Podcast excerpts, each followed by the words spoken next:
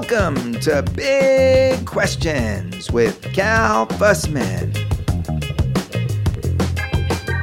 Our guest today is Daymond John from Shark Tank, an author of the new book, Rise and Grind. He and his book have arrived at just the right time. A little background Daymond grew up in Queens, New York, and as a young guy, he sewed 80 hats. And on an Easter day in the 1980s, he sold them all out within an hour for 800 bucks. That hour has led to a $6 billion company, FUBU, and propelled him to become star of the TV show Shark Tank. And, uh oh, after our conversation, you'll see why I may never look the same. In fact, he asked me to see myself in a completely new way. Daymond believes I can get the most out of myself by writing my own obituary. More on that later.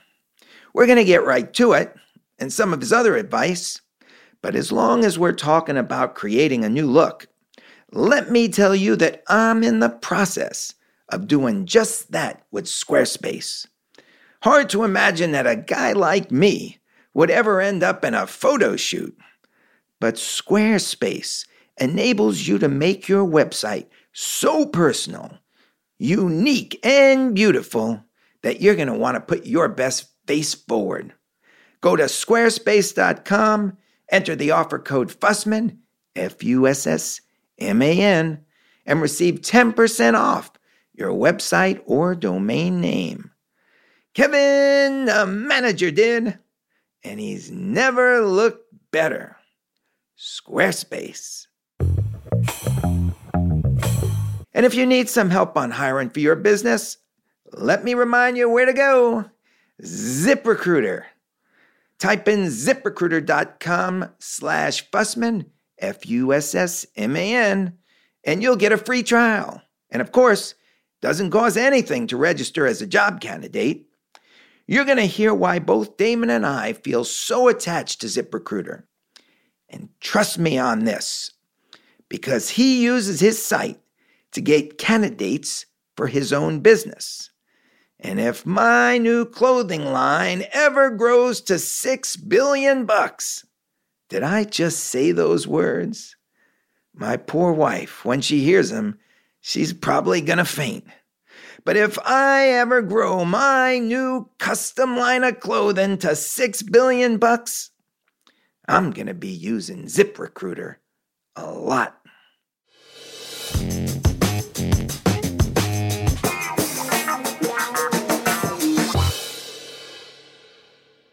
Welcome to Big Questions. The People Shark, Daymond John. Man, I like that. I like the way that sounds. Ding, ding, ding, ding, ding. All right. Ready to go. So I'm looking at your book here, Rise and Grind. Yep. And well, I got your first book, Power of Broke. Which, Actually, Power Broke is my third. oh, the third book. Rise and Grind is my fourth. fourth. Yeah. Man, I got to Yeah. go back and get the first two. No, you know, I, I, I, I think I think these two are the most powerful ones. You know, I started to find my groove and, and get a lot more savvy in regards to what needed to be answered out there. The two, the first two were great for different reasons, though. The first two was the Daymond John that people may not have known on Shark Tank because Shark Tank wasn't out yet, and that was the one telling about my life story and my philosophies called display of uh, power, which is we all have the same power underneath our hoods, but when are you going to tap into it? The second one was and is the book called The Brand Within because I started noticing people coming on the Shark Tank and they didn't realize that they're a personal brand before anything else. And I want I wanted to break that down. But these start getting deeper into okay, how can you use uh, these methods, whether it's the power of broke or whether it's the rise and grind, the work ethic, to be stronger. So I, I really love these two. The first one, if you know me on Shark Tank, you know me now. You know. I got it. Well, the interesting thing about the Power Broke is if you look at my copy, there's just underlined passages, I stars, love it. and, I, I, I get so proud when I see that. I love it. I love it. and my question is I noticed when I went back over the Power Broke, like on page five, you referenced rise and grind. Yeah. So that's been in your head for a long time. That mantra has been in my life for many, many years as a kid, you know, and whether it whether it showed itself in different ways like you know, Fred the Baker with time to make the donuts or rise and grind. It was always the theory of you got to outwork and out hustle people. You better get up before everybody else because when they all get up, then you're just one of the same, you know? So, what was the moment that you determined, okay, there's going to be this book, Rise and Grind? So, you know, about two years ago, I was looking at, I was on Shark Tank for eight years and, um, and you know and i have all these great partners and, and companies i've been investing in but of course you know your bandwidth and your time you start to get spread really thin you know with you know 40 or 60 or 80 companies you got to take care of or work with. Um, and then i had a two year old uh, i'm a, a, new dad again you know i, I have a 23 uh, 24 and a 19 year old and then all I girls right? all girls right? God's blessed me with with with, with all girls uh, you know and um, a new marriage and a lot of other things. And I was saying to myself, I need some productivity tips because I'm now juggling a lot of different things, you know, than before when I was just doing FUBU. I have speaking engagement, I have motivational, a lot of other stuff. And I said, let me start talking to a couple of people to hear some great tips. And I think it was Barbara um, who gave me some tips initially. And I said, I like the way that she was solving some problems. Let me go out and talk to other people. So I started speaking to other people and I said, wait a minute everybody's telling me almost the same thing, but they execute them in a different way. And other people need to know this because everybody knows you need to work hard to be successful. But what is working smart, right? What is the first 90 minutes? Your mentor is not going, you're not going to see your mentor the first 90 minutes of their day and what got them ready when they put on their clothes to come out to go to work and or to change lives. What happens the first 90 minutes of these successfully successful people's day? What happens the last 90 minutes? What are the things they did when they were 20 that they no longer do when they were 40 or what are the things they did when they were 20 and they make sure they do? Because I was trying to understand how to be more productive. The Daymond John at 20 years old could sleep two hours or three hours a night and could run around a certain way and donate everything to work. Yeah. That's not the same Daymond John at 48 years old. So I started to hear this information from people. I said, I have to put this down because everybody is uh, talking about business and selling more or reducing costs and the numbers, but nobody's talking about so much of the other essence of business that you that is personal that you need to learn. And one of the things that came out of it is as I was talking to Wendy Williams and so many other people about their health, the fact that they concentrated on their health and they asked the question, why, why, why, why, why? Just like in business, if you're in business and you see a problem, why? How can we fix it? How can we go into social media? How can we convert our dollars? Why? Why is this not working?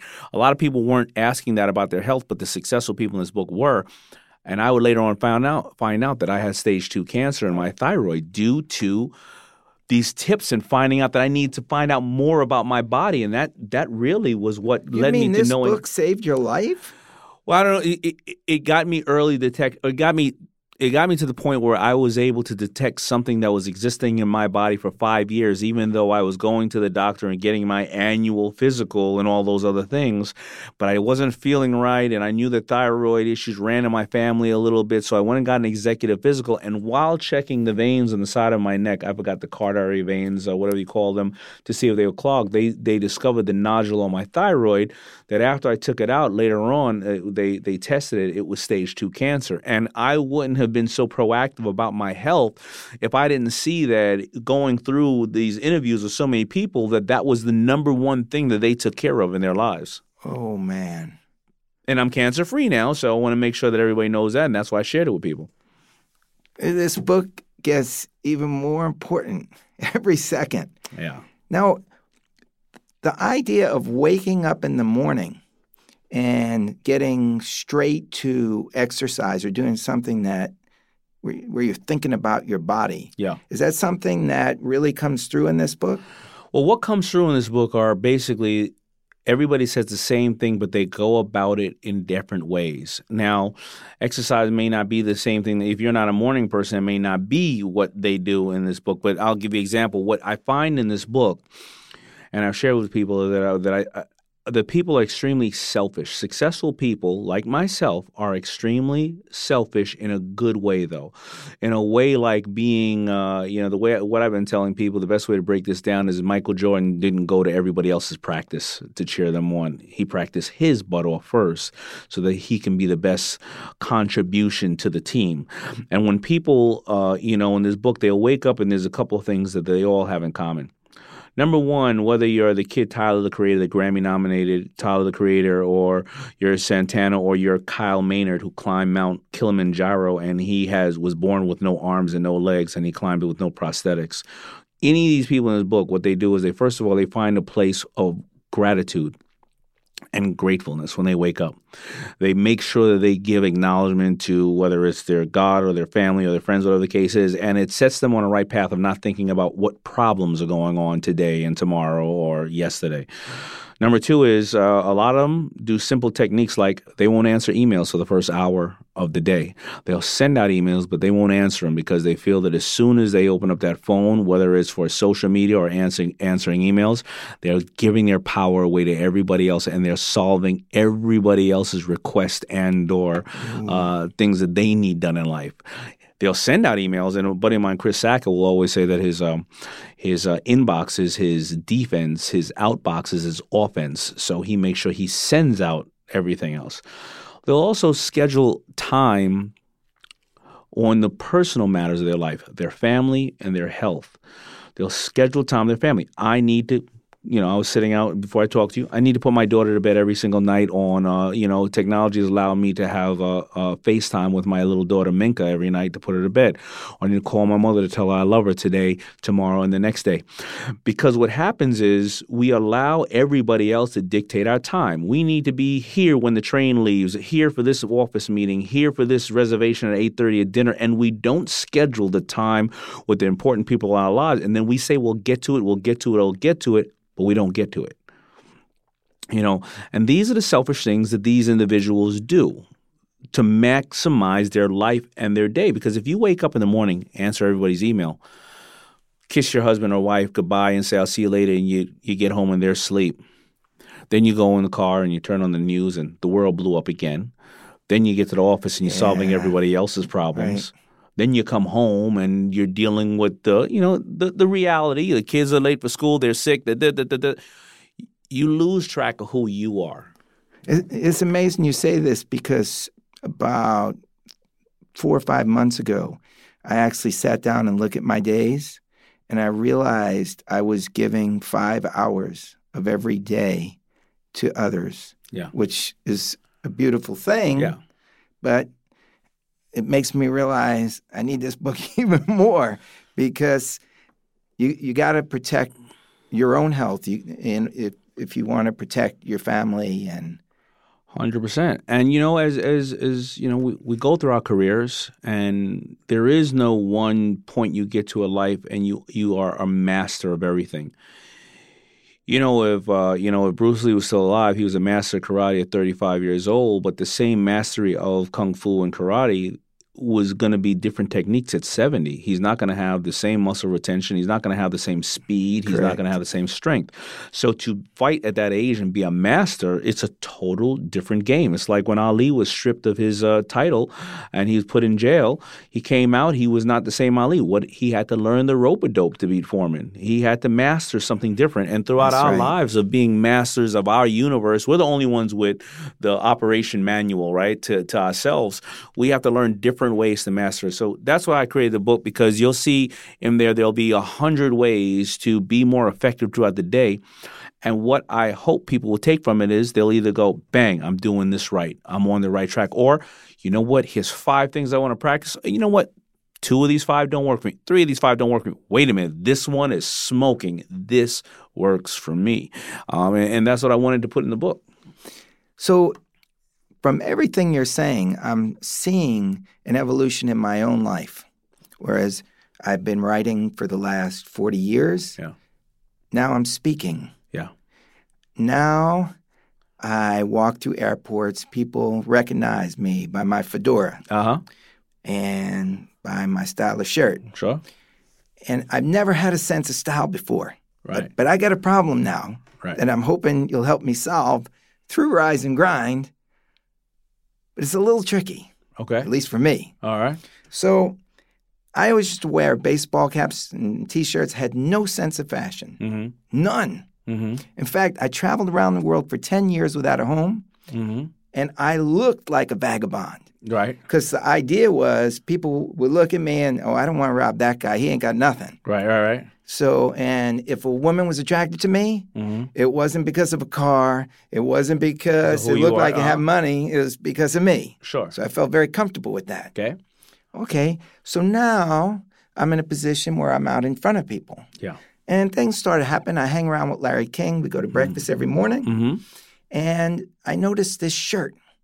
And this shirt, as you're seeing right in front of you, has like little stitching Mm-hmm. down my left side, my right side, so that it looks like suspenders, Mm-hmm. just like Larry. Uh huh. Poor man suspenders. Right. So I started wearing these shirts because Larry's helped me out a lot, and it felt great. And then I got a hat, fedora, to match the shirt. Okay. And so all of a sudden, people are noticing it. Yeah. All right. All right. Here's the thing I was buying all these shirts from the same company. Mm-hmm. Is that BC Ethic? Uh, this is uh, Cubavera, Okay. all right? And now I'm starting to notice that they're not really making this style of shirt anymore. Well, it's a bowling shirt. I mean, it, it's a tr- traditional bowling shirt. Um, but go ahead. I'm sorry. Okay. It looks good. With, It looks with, a, great. with a Latin, a little Latin Sure. feel, makes me feel like I'm in the tropics. yeah. Yeah. So now here's the question I need to come up with these shirts because I want them to have the stitching down the side Sure. so that they honor Larry's suspenders. Right. All right. All right? Okay. But I'm not finding them. Right. So now this opens the door. Do I try to create my own sense of fashion in a shirt, or is this completely ridiculous? Why would that be ridiculous? You're talking to a man who went through the same thing, and that's how I uh, became who I am today. Um, and it starts off small. It starts off the power of broke. You go to uh, some type of tailor, and you make five or six of them, and you wear them yourself, and you feel how you like them, you know, and you'll start to correct them accordingly to what you like. You may want lighter fabric, heavier fabric, different linen. You may want some wrinkle free because you travel a lot and you want don't want to have to be stressed out with the iron and things of that nature. You may want some where the stripes are more a silk embedded in, where it gives them more of a shine or a gloss, mm, right? Like that. And so you, you do all those and you start trying I mean, Before you know it, you know what's going to happen? Your friends are going to start asking you, can you make some? And you may say, hey, you know what? I'll run off 10 or 20 or 30 or 40 and you'll lower the cost of it. And you just never know where you're to you go from there. But even if you don't sell any, th- that's the beauty of entrepreneurship, right? You're doing it because you want it yourself. It's not just this theory of, I need to make some money. It's because you value it and you want it and you're excited about it. And, it, you know, and, and that's how it starts. And before you know, you blink your eye and 10, 15 years will go by and you'll be dressing the entire world. You never know how it goes, man. You just, you, you yeah, listen, I thought I was going to own maybe a boutique. That was all I hoped for, that I would own a boutique one day and my friends and I would be able to sell and make a couple of dollars to feed our families. I never thought I'd go around the globe and have $6 billion of sales and, and create a brand that was, uh, you know, that, that the four letters are known globally. I was just having fun. Okay, but you have a sense of style. There had to be a moment in your life when you were young that you knew, yeah, I got a sense of style here. I did have a sense of style when I was a kid. Um, How old did you when you first knew that? well, my mother dressed me really great, but I but but because of hip hop, I had a sense of style right around eleven or twelve years old because hip hop came with a way to walk, talk, and dress, and um, uh, I, I was styling because of that. Um, but I didn't think at any time at that age that I could make my own brand because we just thought the designers from heaven just made things and we purchased it. We never thought that we could empower ourselves and actually make it ourselves. And so it would take me until the age of 20 years old to then walk around and I saw this uh, brand named Karl Kani by this young man and he looked just like me. And I said, wait a minute, why, why, we can do this. We can, I thought that you had to be French and and you know you know just very flamboyant and and and and you had to go to all kinds of schools to you know and, and I was like wait a minute no we can do this. I can do this myself. And um and what, what was the next step from that moment where you saw that? How long did it take you to say I'm going to do it well so it started very similar to what you're saying about your stuff. I went out and I bought a couple of sweatshirts that I liked and I sewed the word FUBU on. I got some taffeta labels. I think they cost me a couple of hundred dollars, uh, maybe a hundred dollars, a hundred dollars, and I just sewed them over whatever label was on the clothes, Champion or whatever. And I just started wearing it myself. My friends was like, "What is that?" Um, and then the day that I decided I'm actually going to make clothes and sell them, because if I bought bought Champion, right, I would buy it at its its cost, right, thirty dollars. I couldn't sell it at fifty because everybody knew that was a Champion sweatshirt. It was thirty dollars, right? Right. But I decided on Good Friday, it was 1989. I decided Good Friday 1989, there was these hats that I that I really liked. They looked like a ski cap but with a tie on the top. And I sewed a bunch of hats. I sewed 80 hats that day. And I would stand out on the corner on Good Friday 1989 at 3 o'clock in the afternoon and I would try to sell that bag of hats that I had. I had 80 hats. And in one hour, I sold $800 worth of hats. And that is when it said, bang. I said, wait a minute I made these hats with my hands. I stood on this corner and I sold them to people, and whether they bought it for 10 or 20 or 5, it was my ability to sell these hats, and I now have the money. Nobody is in my way. I am the creator of my destiny, and nobody can stop me. And, and that's what happened. What was it like selling that first batch of hats? Was it a lot of conversation and sales, or did people just see the hats and think, gotta have that? No, it was no. It was um, you walk up to ten people and one person would buy. Oh, you were walking up to them. Oh, I was standing on the corner. Right? This is a Coliseum Mall in Jamaica, Queens, very busy area, and I was just standing out there all day, walking up to them. Hi, how you doing? You want to buy a hat? What kind of hat? Oh man, this is called a fool hat, and it's really great. And I don't know whatever my sales pitch was. Oh man, it matches your sneakers, or it matches your bag, or your son would love this, or whatever it is. And uh, you know, hey, I'm to be here all day. If you if you don't like it, and you know you really don't want to come back, I'll give you back your money. You know, I was giving them any and all options to buy the hat. Now, this had to always be inside you. Yeah, it was. And it where did this come from?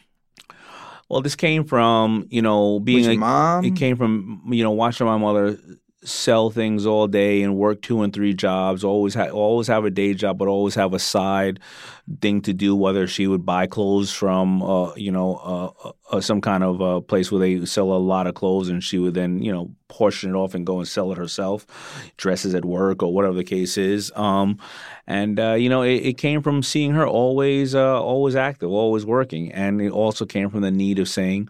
I don't want mom to have to work and buy buy things for me. I don't want her to work three jobs. I want to be able to contribute. I'm a man. Uh, you know, even though I was whatever 10 12 14 years old i was like that's my mother and my, my, my parents got divorced so I, who wants to see their mother work that hard you know you did something that I loved. In fact, I know exactly where you do it because my grandmother lived on Parsons Boulevard in Queens. Ah. And so you buy a 79 Ford van. Yep. Seats what? About 15, 15 people? 15 people, uh huh. And you're yeah. riding up and down this boulevard. Yeah. And basically undercutting the costs of the city buses yeah. Picking people up. Pick people up, take them to the subway for a dollar uh, at the time, and then they get off. And, you know, the people come come on and off too. So a good run, I would go all the way from Parsons all the way down to to uh, Rosedale, Rockaway, and then all the way down to Rockaway. I would do a run that can be an hour long. You can make uh, uh, eighty dollars. Oh no, no, sorry, about forty dollars on a good run because people coming on and off. It's just like the bus. Uh, I, I, would do that with my van, and then I would also, you know, during the weekends or when it was slow, I would go and take all the seats out of the van and fill it full of T-shirts or super soakers and go to the beach and try to sell uh, sell water guns or anything else like that. Anything that I could to to to bring in a buck. How much did you learn about sales from having 12, 13, 14 people in your van? I guess you were talking with them yeah. continuously. I, I, learned I learned that you have to build a community of followers because I wasn't the only van there. There was probably a hundred vans, but some people would wait for my van because they wanted to oh. be there seven thirty in the morning. They wanted to ride with me. With the people shark, the people shark, right? um, I, you know, I, I learned um, also. I learned a lot of things about business. I learned that you know uh, by the time I turned around three four years in, um, I, I I was making a lot of money, but I wasn't saving a lot of money because I had to pay for the maintenance of the van, the Department of Transportation, uh, uh, all the things like that, and I didn't have a, a the van wasn't new. Um, so I learned that you can work hard and not smart you know because uh, so so there's so many different things aspects i learned about every single business that i had opened or tried to do how much does having learned to communicate with people before the time of the internet helped you because there's a whole generation of people that will never have that. They're they're on their mobile devices, and even if they decide to rent the van and and do that, maybe the people in the back of the van are looking at their mobile devices. Yeah. Well, first of all, if they don't learn to do it, that's going to be the one thing that's going to hurt them because as as phones and cars and homes get smarter, human interaction is going to be of more value right? And a lot of people don't realize whether you get an investment on Shark Tank or you walk through the door and you give somebody your resume. After that, it's going to be, can I stand you? And it's going to be how we communicate because I'm going to sit next to you for eight hours a day for the next five and 10 years. And if I can't stand your guts, then I'm not going to want to be around you. Uh, so communication is extremely important. And people are masters of communication in various different ways now. They're just communicating on social media and they're finding you and they're finding your hot buttons and everything else to talk to you about. But communication to me is by far the most important thing. It's the only thing that separates us from the animals, right? And as you're growing any kind of business or anything you're doing, the biggest thing to do is create a community. A community of people who are going to go out and talk about you. We're pack animals. We love to be part of a movement. And communication is by far the most important thing. And and you know, I think people don't value it as much as they should. It's interesting there's behavioral scientists who say that communication is 10% the actual words, 30% tone of voice, 60% body language. Now, before we started talking here, we were outside, we were joking around, and you said something, and you were looking at my body language mm-hmm. to see what kind of guy I was. Mm-hmm. And I, I'm wondering if the people being born now are losing some of that mm-hmm. because they're just taking everything in through, say, the words of a text. Mm-hmm. And what might this do to them? Yeah, you know, it, it, it's challenging. I think you bring up a very valuable point. I think, though, that a lot of people are starting to communicate um, where I think the text is going to be part of it, but a lot of things are going to be voice and a lot of things are going to be visual. I mean, YouTube is obviously, you're looking at a person's body language on YouTube and things of that nature, but, you know, um, there are going to be many that are going to rise above and understand how to maximize this communication, and there are going to be some that will have to learn that throughout a period of time. But uh, communication, body language, I think, is still going to be way more important than anything else. How, when you interview somebody for a job, yeah, how much time do you spend listening as opposed to speaking? I generally try to. Uh, communicate like my face is built. The old saying of, you know, I have two ears and one mouth. Listen twice as much as I speak. Okay. I, I, generally try to do that. Um, some of the keys of listening is first of all let people get everything out because the most important thing uh, the most important aspect of what they're trying to communicate usually comes in the last four words it's, it's not in the beginning um, I do watch body language. I study hypnotherapy for quite some time, and you know, so I do study and watch body language. Whether people are putting devices in front of them as they're speaking to you, their legs across or their arms, whatever the case is. Do they touch you when they're speaking to you? It's very hard to lie to somebody when you touch them you know, when you in, throughout communication. So there's some of those things that I look at as as uh, you know, especially with females. Females have, you know, 17 pantomimes and things of that nature. And you know, my my analysis of people are not always on, but it's very easy to spot certain things when you're communicating with them.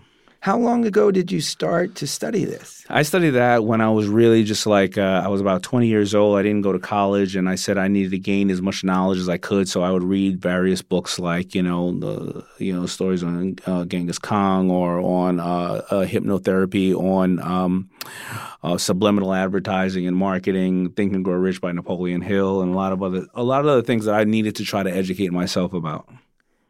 So this was in you for a long, long time. I was curious, man. I was curious, but I was in a dark place. You know, I was at a place where most of my friends were dead or in jail because crack had devastated my community at the age of, uh, you know, when '86 when it came around. Um, was that when your mom took out?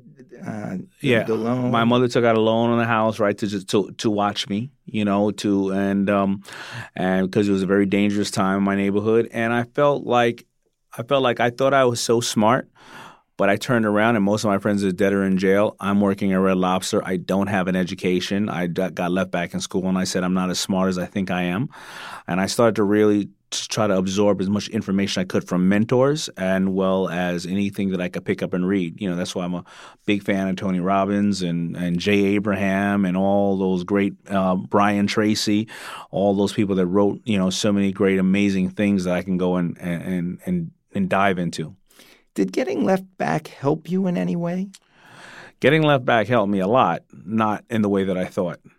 You know, so my parents were going through their challenge and they were getting divorced, and I, I was going to Catholic school at the time. Um, and I figured that if I acted up, my parents would stay together.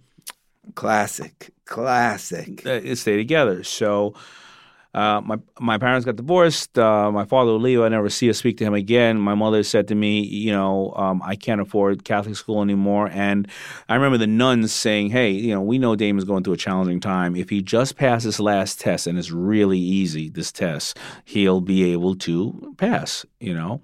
And um, I made sure I got a 30 on that test. Oh, then, man. So then my nuns say to my mother, Oh. This is a oh. clear classic case of him rebelling for a reason, and we know he's smart. We're not going to damage this kid's life and leave him back in school. And my mother said, Yes, you are. You are going to leave him back. He's going to be left back. And then she said to me, By the way, I can't afford Catholic school anymore. You're going to go to a public school up the block, and you're grounded for the whole summer. So I said, First of all, that's not going to happen my mother will never put me in that public school because I'm told that a kid is shot every day. I mean, there must be 350 deaths in that school annually, right? Uh, they eat their young there. It's not. It's not happening, right? This is a. You know, they, they're crawling around on all fours at that school. No way in the world would she put her lovely little Daymond there. Oh, then I said, and by the way, my mother's working two jobs. Nobody... She doesn't have time to watch me. I'm going to have as much fun as I would like this summer. Oh, man. Do you know what this woman did? Oh, man. This woman gets a third job to hire a babysitter to watch me. I'm stuck in the house the whole damn summer. And I end up in that damn public school getting beat up every day. And my mother, so what, what I realized at that time was the buck stops at you. My mother made it made it very clear to me that she wasn't going to save me. My dad wasn't going to save me, and responsibility is all of myself and and and, and that's it. There, there was there's nobody in the world that was going to save me, inclusive of my mother, for the actions that I took.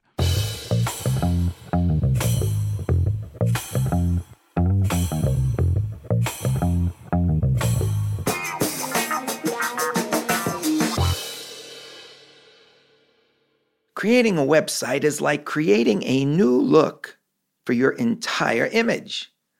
This is a whole new world for me. And that's why I go to squarespace.com just to see what's possible. Last time I hit squarespace.com, I saw a full screen photo of this guy zooming down a desert highway on a motorcycle. All alone only he was standing on this motorcycle. You know all you need to know about him from that one image. And you know all you need to know about how beautiful you can make your website when you customize it with Squarespace. So go to squarespace.com, use the offer code FUSSMAN, F U S S M A N, to get 10% off a new website or a domain name. You'll never be the same.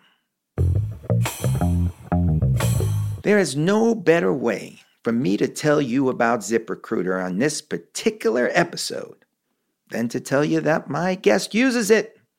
Millions of business owners would love to get on Shark Tank and get the help of the sharks to advance their businesses. Think about how many people approach Daymond John in airports all over the world and ask him for help with their business. Well, if anyone asks him about hiring, you know what he's going to say? ZipRecruiter. That's because anyone with a job opening can go to ziprecruiter.com, type in the job opening, and with a single click, they'll get qualified candidates in a single day. It's the smartest way to hire. Go to ziprecruiter.com slash Fussman, F U S S M A N, and make it your lucky day.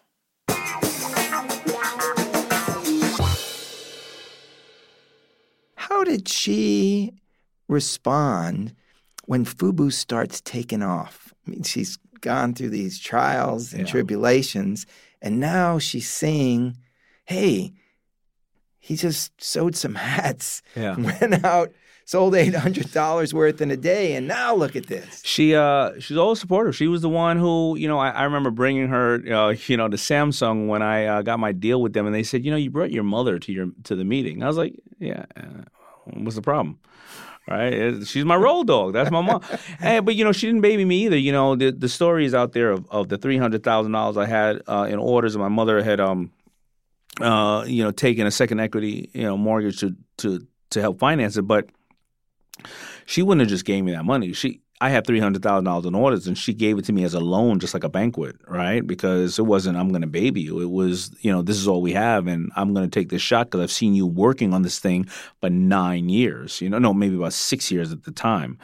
So uh, just you know, like most people that I have um, been able to work with and see who are successful, usually it almost always has been their mother or grandmother. Taking nothing away from dads, you know what I mean, but really mothers have been a big, big driving force in most of the successful people that I have um, have have met and or interviewed. You know, you tell a great story in Power Broke about what happens right after you make that deal with Samsung. Because money's coming in, Yep. but it's money that you need to produce your product. Mm-hmm. It's you don't have any extra money Mhm. for marketing or uh, Right. and you have this idea, and, and this is going to lead to my next question. Sure. Okay, I want to put up billboards. Mm-hmm. And billboards is a great way for everybody to see it, right. but not really cost effective, right? Right. So you figure out an amazing way to create your own billboards. Yeah. Why don't you tell everybody about it and it'll lead to my next question. So again, power broke. I, I had to use my resources, which you know, your resources, OPM could be other people's money, marketing, manpower, mind power, manufacturing. And I noticed that all the bus stops had billboards, and I started, uh, you know, call around and ask, and these billboards were, you know, two thousand, four thousand dollars a month or something of that nature. But I noticed that in the neighborhood you have nasty graffiti in some areas, and you have these old old storm gates that are pulled down, these security gates. I would then go and talk to all the store owners and say, "Hey, I'm a little company from you know from the hood, and you know we you know you're in the neighborhood making you know you know doing good business with us and all of us, and these gates are nasty. Is it possible that I can whitewash them? I'm going to paint them. I'm going to maintain the uh, the upkeep of just painting them really beautifully, and I want to put on there, if possible, authorized FUBU dealer. You know, at on top of the gates." So I painted the, oh, 300 of these gates from New York all the way up New Jersey. I could paint about three a night if I could, and I, I and I painted them over the course of three years. Authorized with dealer. I didn't care if they were just selling Chinese food. They were authorized food dealer as far as I was concerned, as far as everybody else was concerned. And uh, when people would pass by, you know, later on they would do the analysis on on these gates, but they would pull down usually during morning rush hour, right? No Chinese stores open at seven thirty in the morning generally, and sometimes during the winter during evening rush hour, a lot of these other stores were closed, and so if they were billboards, technically that would have been about three million dollars worth of billboards over the course of these years, and uh, it was just me trying to think outside the box and and utilize you know the things that are closest to me. You can't learn to think that way, can you? I mean, I'm listening to you say that. I think you can. It, I think it's common sense. I think. I think a lot of times we are so dependent on other people selling us insecurities that we can't do things. It's common sense. You know. You, you know, people don't trust their gut. You know, I remember when I was MTV was um, was uh, when I first started making money. I, I, think I put it in a book when MTV was charging uh, six or seven thousand dollars for a thirty second commercial, um, and BET was charging uh, seven hundred dollars. You know, Black Entertainment Television. Right. They both played music videos. Right. Um, now I, I, know my demo. I, I, was I was hitting primarily African Americans or kids who love hip hop. I know that every household that I went to, BET just played all day, like you know, just one channel all day. MTV for those type of videos, you can catch it on MTV, you can catch it on VH1, you can catch it on various various things. And I remember saying to myself, you know, how is the rating system? How, and they would say, well, this is called Nielsen rating. And I said, well, how do they rate? How do, how do they know how many people watching? Well, you know, they they kind of go to the house, so they have cable, and they you know they they see how many people are watching. So if you look at MTV, MTV's hitting a million people, BET's only hitting a hundred thousand. I said, all right, I I get it now. Common sense says that every projects I've been to, everybody has cable and nobody's paying for it right? The family and the household and the projects are generally five and ten people. BET's on all the time. I'm not going to pay $6,000 for this because ain't no Nielsen rating boxes in the hood. So I oh, paid, oh, I took the same money that I would have used in uh, MTV and I got 10 times more of the value because I just used common sense because I went on BET and it ended up becoming way more successful than than MTV. It's just it's common sense sometimes. Sometimes you just got to just sit back and ask yourself why. Okay, this is going to lead to my next question, but I got to set it up because I went to college to be a journalist. And basically, we were told, hey, you love doing this? You love being a writer? Great. You get a job, you're going to get a salary, it's going to take care of you. Do what you love. Yeah. Great life. Yeah. One thing you can't do you cannot cross the wall and go over to the side of the people who are working to bring in the money that pays you. If sales. You, that's right, sales, marketing, advertising. If you cross over the wall and go to that place, you're dead. It's over. Mm-hmm. You will never be trusted again. Mm-hmm. You will be shamed. You're done. Mm-hmm. Toast. Now, to you, that must sound like it's ridiculous. Well, were they saying that because they're saying the integrity of what you are writing would be compromised? That's right. That's right. what they're saying. Yeah. Um, but you know that, that was a different time, right? That's, that's right. A way and, different time. And, and this is the point. So now we we jump ahead decades, and I'm living in a different world. Only I still got this thing in my head: do not cross the wall, or you will die. Do not. And now I got to cross the wall. And so I realized there's no more wall there. Okay, Correct. okay, there's no wall, mm-hmm. but I'm not thinking the way you're thinking. Mm-hmm. I'm not looking at those that same grating that is down in front of a store and saying, man that would make a great billboard because if you you know if you're if you're providing quality to people normal people don't mind you getting paid to keep the lights on.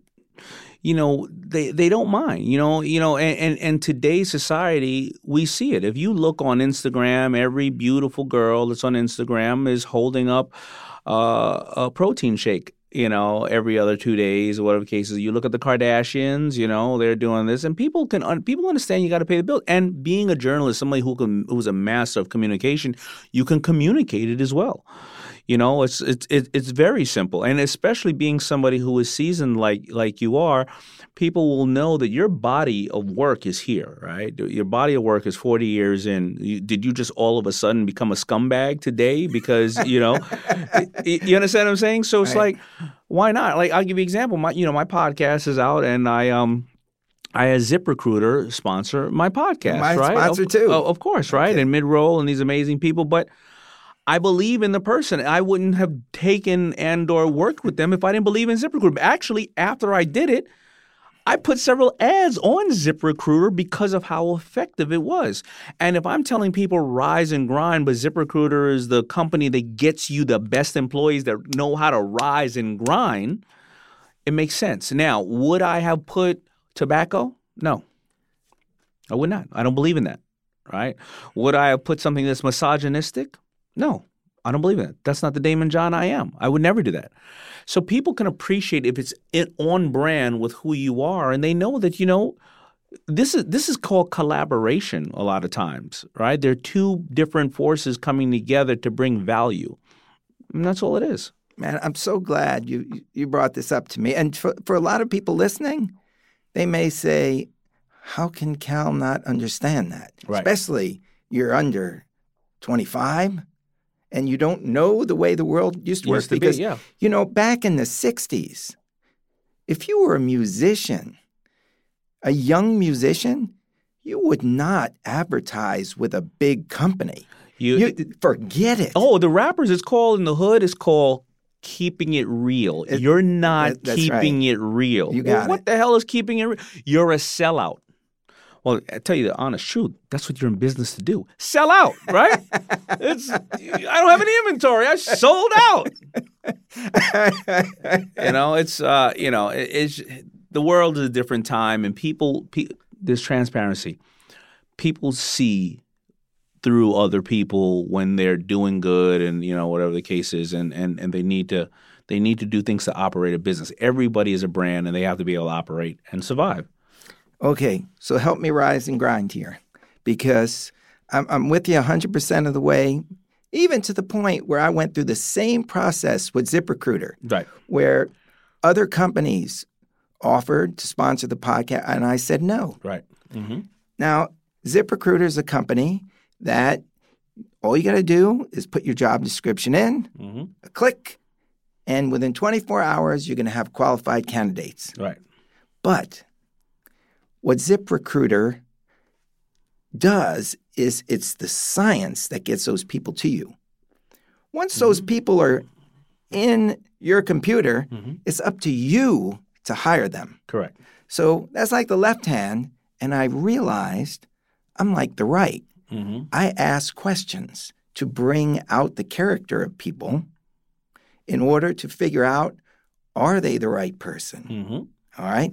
I know I have this skill. I know I can help a company decide who the best candidate is to fill a certain seat. Mm-hmm. Now, how do I go about like letting people know what what are my billboards that I can create in the hood or elsewhere where we're taking over a grating in front of a store and painting it and putting a brand on it so that people understand that. Because I, I really don't know how well, to get this out? Well, it becomes it becomes you know how proud are you of your product, and how can you go out there and get testimonies from companies, corporations that would normally pay people a massive amount of money, but you're going to go out there and do it for them for proof of concept, whether free or various other reasons. So first of all, it doesn't cost them anything. You get to show your show them your skill, and again, it's going to go back to you if you deliver. Because if you suck, you know there's a, there's, there's going to be a different issue, right? You got to close shop, right? Um, how can you add value to people that will give you the opportunity and say, okay, get me these type of people, source these type of people, and then get them to do testimonies and call their friends and say, hey, listen, he got me who I needed. I have, you know, I've been so more productive there, or he added value to me. But you have to make it easy for somebody to want to give you this shot. It's almost like when people come to me and they say, "I'm really good at this, I'm really good at that, and why don't you pay me to do this?" I go, "Well, the the the the line for people I need to invest in and pay to do a job, it starts here and it ends at the Brooklyn Bridge. But if you would like to stand on this other line, which is show me what you could do first if you're so proud about it. By the way, it's not free for me because I have to now take time, energy, and or if I'm giving you this opportunity, I can't give it to somebody else that may be just as good. So I'm investing something in you. It's not hard dollars. Just by listening. Just You're by listening and time. doing this thing because you could be an absolute a nut and you may hurt something I'm doing. So I'm going to invest this in you and show me. And and and often they've come and over provided for me. 80% of my staff started off as interns. 80%. The president of my company sitting in the other room is an, was started off as an intern. I've had great people come over there who have been experts in their industry and they've said, My industry has imploded. I want to come over and bring value to you. Okay, well, uh, give me some, give me 30 days, 40 days. Do something for me at a minimum cost because you can't obviously if you're not an intern getting college credit you can't obviously uh, uh, do anything for free right that's illegal the labor laws but at, do something at a price that you would normally have never done it these are people who may have made a quarter million dollar a- annual salaries who come back and say all right i'm going to do something for $3000 for the entire month right if you really quantify that that would be a $36000 uh, annual salary Right. but then they over provided so much that i said i can't live without you where the hell you been all my life so you have to be able to over provide for anybody. What's in it for the target that you are hitting, and how can you over provide for to make that entry, that threshold, easy for them to, to for them to uh, to give you the shot, and then you'll have testimonies. And so, really, it's not much different in a way from you out on that street corner with the hats where you're going up to people and saying, check this out. Over provide for somebody. Give it. Give them no reason to say no to you. Give, hey, whether it's money back or whether it's I'll do it for free or give me one shot at this or or whatever the case is. That's the be. You know, let's look at marketing, right? Everybody always says send it back in thirty days. If you don't like it, you ain't never sending that thing back, right? So, uh, but if it's Yeah. good, you're not sending it back. If you open the box and it's crap, you're gonna send it back right away, right? But if you say you're gonna use it, and if you don't use it, no problem. You don't send it back. How much of what you learned has come from being in business, and how much from sitting in the chair at Shark Tank? I, I think that I'm constantly learning, so I learn every day, and I think that um, you know that's a very tough question because I've never been asked that before. Most of the fundamentals that I've had walking into the tank 10 years ago, I had already because I went through ups and downs and failures and successes in business. So the fundamentals I've always had. It's just the new applications being done today because technology, you know, there wasn't a fa- Facebook was one year old, I think, when Shark Tank started. There was no Instagram. There wasn't a whole bunch of other platforms. Um, we weren't communicating in various different ways, right? So, so I've learned a lot of new ways to to add the fundamentals of business to to what I currently do. But I, I knew a good portion of the fundamentals. What's the best thing you've learned from Shark Tank? Um, I don't know if there's a best thing. Um, I've learned, you know, I, I've learned, I've learned to embrace technology, and um, a lot of people, y- you know, you, you may you may say, or a lot of people listening will be like, "What is he talking about?"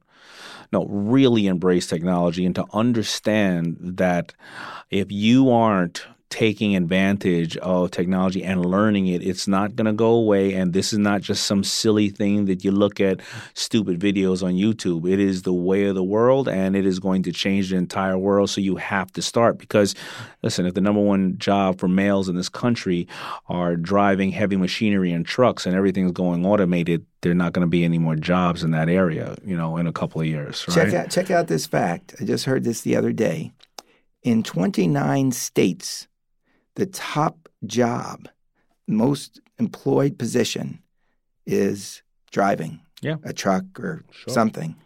Basically, all those jobs are going to be gone in a few years. They're gone. And executive assistants and secretaries are the top job for females. But if you don't understand technology and now everything's getting smarter from your phone to your television, then those jobs are gone. But on the flip side, you understand technology and you use like a service we use where uh, there's a woman who is a, um, she's a virtual assistant. She's been doing it for 40, 50 years as a regular assistant, but now what she does is she stays home with her grandkids and her dogs. She sets the hours that she wants to be a virtual assistant. You you know she she she's putting in eight hours a week, ten hours a week. She's not tracking through the snow. She doesn't have to go and deal with some a holes at work and catch the flu. And she has the quality of life that she wants to because she mastered te- she she she learned technology applied with the fundamentals of what she's been doing all her life. She's gonna have a job right? The truck drivers are understanding technology and knowing routing and and and drayage and all the other different things that they're to be able to utilize and do coding and stuff like that because they've been on the road. Because as much as automation comes around, there's to be other various things that are around. They're to have a job, but the people who are left by the wayside. Uh, you know, who don't study these things, those truck drivers who are not studying, all those stores that are on the routes going up and down the highways. You know, electric vehicles don't need to stop off any place and get a bottle of Yoo-Hoo, right? All these people have to address what's going on in the world. And if you are in the front of it, you're going to be okay. If you're in the back of it, there's going to be blood in the streets. There's going to be problems out there. I feel like you have just grabbed me by the lapels because I ain't exactly Mr. Technology. Right. And I know I got to rise and grind on this. Yeah. So what's what's my formula? What which way? What? How do I start? Well, write down your goals. So first of all, you know you're you're an excellent writer. So write down your obituary right now. Are you happy with the obituary that you would have to write about yourself? Right, and then also sit back and say, where do you want to go? Put yourself, you know, put your goals together. I, I put my goals together, and it's, it's pretty simple. They're ten goals. Uh, six or seven of them may expire in six months, and the other three expire in five years, 10 years, and 20 years. And where do you see yourself? You're not always going to have the answer on how to get there. You're really not going to have the answer, but you may see yourself in 20 years from now, you may see yourself uh, on a boat in south of France, right? You're going to get there one way or another if you keep reading that goal. I read my goals every night before I go to bed, and I read them every morning when I wake up. Why? Because it's the last thing I think about when I go to sleep. Is the first action I take when I wake up in the morning, and I don't just read them. If I wanted to get a new home when I was a kid, I would, uh, you know, as I was reading my goals, I would picture me touching that brass doorknob. When I open the door, the house is warm with music playing and the bread uh, smelling it baking right there. And I hear the footsteps of my beautiful little child running down the steps. And by the, by the way, the dog is barking in the back. They're happy. you have to visually see yourself there because you're doing it anyway. But you may not be doing it in a positive manner because a lot of people are seeing that red envelope come home, the emergency cutoff for the the bills or that email coming in or that they see themselves laying on a bed really really sick because their health is declining or they see that divorce happening because they're not communicating with their wife and or husband. And they're setting those goals mentally they're not setting, or, or they they see technology taking over and they're going, I'm going to lose my house, I'm going to lose everything, I'm going to lose my business, and that technology is too massive for me to learn. And you know what they're doing? They're making sure they're reinforcing that it's too big and too challenging for them to learn. And then they suffer from analysis paralysis. So set those goals that you want to you want to see yourself accomplish. You know, as you're talking, this is for two years. Tim Ferriss was begging me to do a podcast. Mm-hmm. I was scared. You know why? I was scared about putting the wires in a recorder and talking to somebody and fearing that I wasn't going to get the audio levels right. Yeah. And I get you've just done the best thing that you could possibly do for me. Well, thank you. Because I am I am now going to charge straight into technology. I'm going to try and be fearless about this. Uh, just take a step a day. Just take a step a day and learn something, and it'll start to unfold. And then you're going to learn to add what you did as uh, for your entire life just to a different platform. You know, the reason why I'm here is to explain to people that uh, nothing's daunting. It's very simple. There's nothing new in this world. Again, I joke, but I'm serious. Facebook is a nasty chain letter. Airbnb is still a, a timeshare. Uber is a car service, and Snuggie is a blanket with two holes in it. And emojis are called hieroglyphics. There's nothing new. And everybody else who's listening here, they're a master at something, and they just now need to apply it to these new platforms, and they can figure it out. Thank you so much. It is my pleasure. I feel like a new man. And Me too. I'm excited. I hope that uh, I get to see you down the tracks and with a, a, list of goals in my pocket. I got one goal. Read this one right here. I like all these names and that this what I've learned. I can learn a little bit more. I, I appreciate it. All right, we're gonna exchange uh, books here, and I'm gonna start yours tomorrow. Thank you. Thank you, brother. All right, I'm gonna take Daymond's advice here. He told me to dive headfirst in technology, and that's what I'm gonna do because this is embarrassing, but I got to admit it. I didn't even know how to subscribe to my own podcast. So I went to Kevin the manager and I found out. And I'm going to tell you how to do it.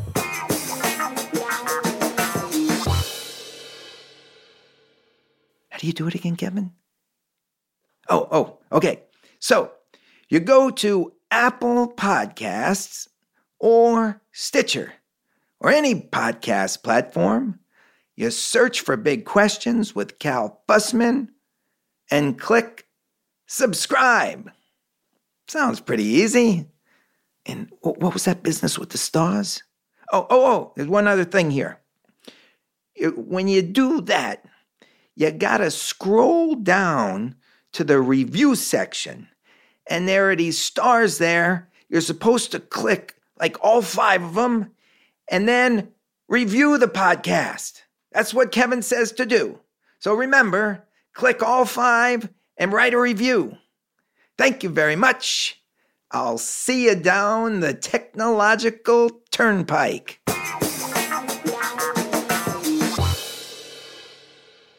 All right, let's wrap it up here with a few thank yous. I want to thank Larry King for teaching me about voice, and Tim Ferriss for teaching me about the courage to use it. And now I'm going to add Daymond John to the list. Thanks, Daymond, for asking me to write my obituary. I think you just added 70 years to my life expectancy. And of course, thank you to Squarespace for allowing everyone to get the most out of themselves and their businesses with a unique and creative website. We're talking art here. Go to squarespace.com, type in offer code Fussman, F U S S M A N, to see exactly what I mean, and you'll get 10% off on your website and domain name. You will never be the same and to ZipRecruiter for allowing every business to fill its job openings with the best possible job candidates. All you got to do is type up the job opening, send it to ZipRecruiter with a single click, and within 24 hours, you will have qualified candidates. Even better, if you go to ziprecruiter.com slash Fussman, F U S S M A N, you'll get a free trial. It doesn't get any better than that.